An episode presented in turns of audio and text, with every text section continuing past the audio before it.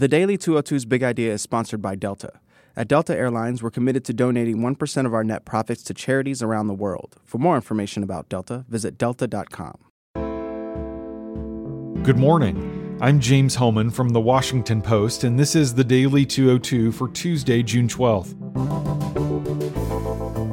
In today's news, victims of domestic abuse and gang violence will no longer qualify for asylum in the United States.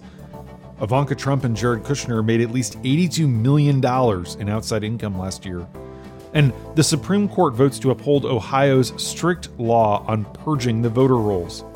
But first, the big idea.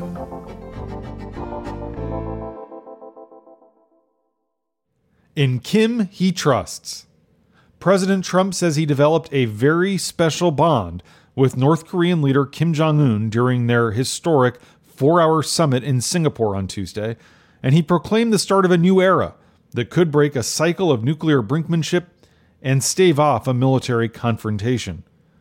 During an hour long news conference before getting on Air Force One to fly back to Washington, Trump said Kim, quote, reaffirmed his commitment to denuclearization of the Korean Peninsula and also agreed to destroy a missile site in the country.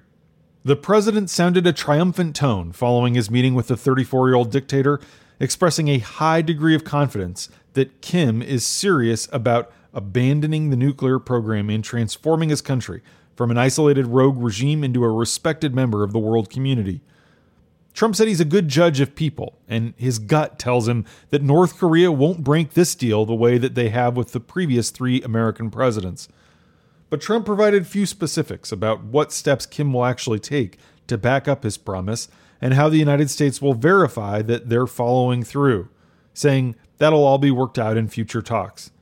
In exchange, Trump announced that he will order an end to regular war games that the United States conducts with allies South Korea. These annual joint military exercises have long been an irritant to North Korea. So, under the circumstances that we're negotiating a very comprehensive, complete deal, I think it's inappropriate to be having war games. So, number one, we save money a lot. And number two, uh, it really is something that I think they very much appreciated. Trump says the exercises are very provocative and inappropriate in light of the optimistic opening he sees with North Korea. South Korea's presidential office seemed blindsided by the announcement. Separately, Trump says human rights issues were raised during his meetings with Kim, but he did not give details. After the series of meetings at Singapore's secluded and opulent Capella Resort, the two leaders sat beside each other and signed what Trump called a very comprehensive agreement. The document wasn't immediately released, but Trump held aloft a copy and news photographers were able to capture some of its text. Images show that the agreement includes a pledge by Trump to, quote, provide security guarantees to North Korea. But the document is also just an outline.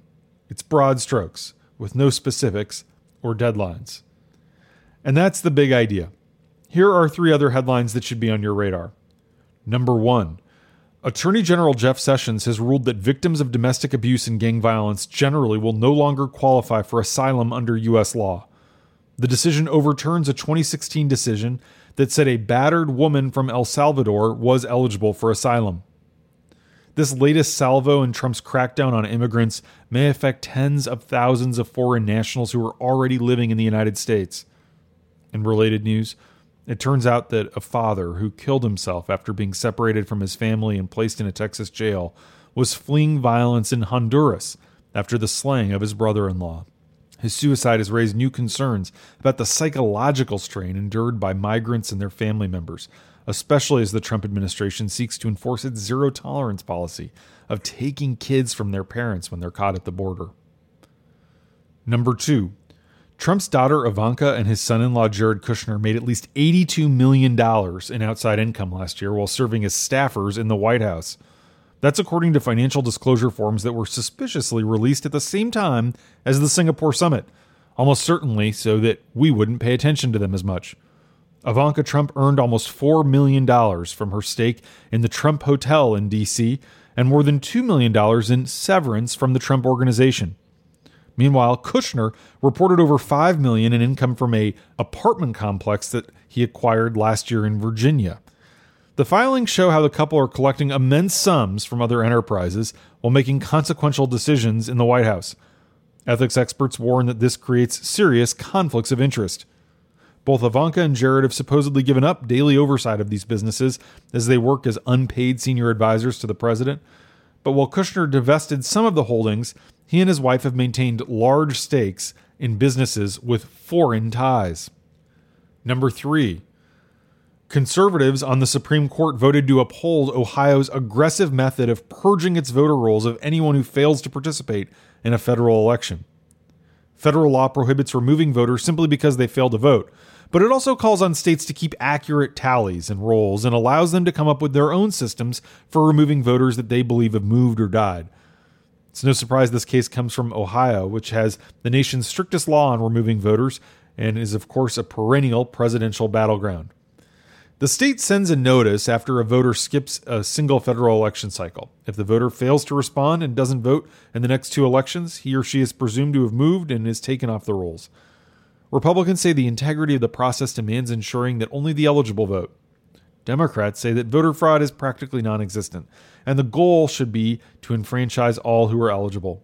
The court's 5 to 4 ruling on party lines prompted widespread criticism. Civil rights advocates say that the law disproportionately hurts low income and minority voters. Critics also worry that the decision will embolden conservatives elsewhere to purge the rolls more aggressively in their states. And that's the Daily 202 for Tuesday, June 12th. Thanks for listening. I'm James Hohmann. I'll talk to you tomorrow.